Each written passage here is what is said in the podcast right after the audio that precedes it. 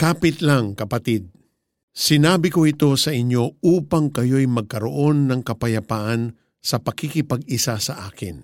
Magdaranas kayo ng kapighatian sa mundong ito, ngunit tibayan ninyo ang inyong loob. Napagtagumpayan ko na ang sanlibutan. John 16.33 Hindi natin maiiwasang mapagod. Sometimes we just want to give up. We Christians also get scared confused, tired, and anxious. Sometimes we want to stay in bed all day and forget the rest of the world. Have you ever had one of those days? You're not alone. Jesus knew this, which is why, after warning his disciples that the day would come that they would be scattered, darating ang oras at ngayon na nga na magkakawatak-watak kayo. John 16.32 He immediately encourages them. Sinabi ko ito sa inyo upang kayo'y magkaroon ng kapayapaan sa pakikipag-isa sa akin.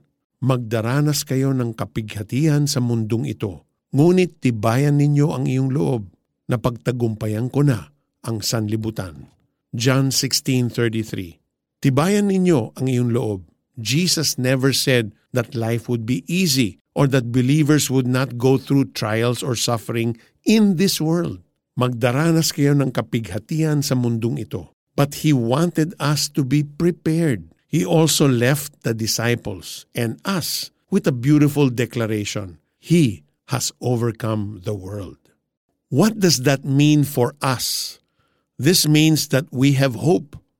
Hope that this world is not the be all and end all of existence. That Jesus has accomplished the work of salvation and that one day creation will be set free from corruption. One day we will see Jesus face to face. We will no longer experience trouble, but we will enjoy His presence and be at rest in Him completely. Kaya, kapit lang, kapatid. Kaya natin to. Let's pray. Thank you, Jesus, for reminding us that you have overcome the world.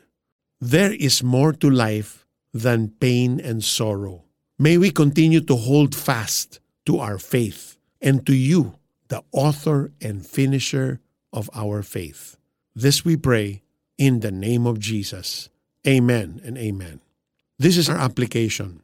Do you know someone who is going through a rough time and needs some encouragement today?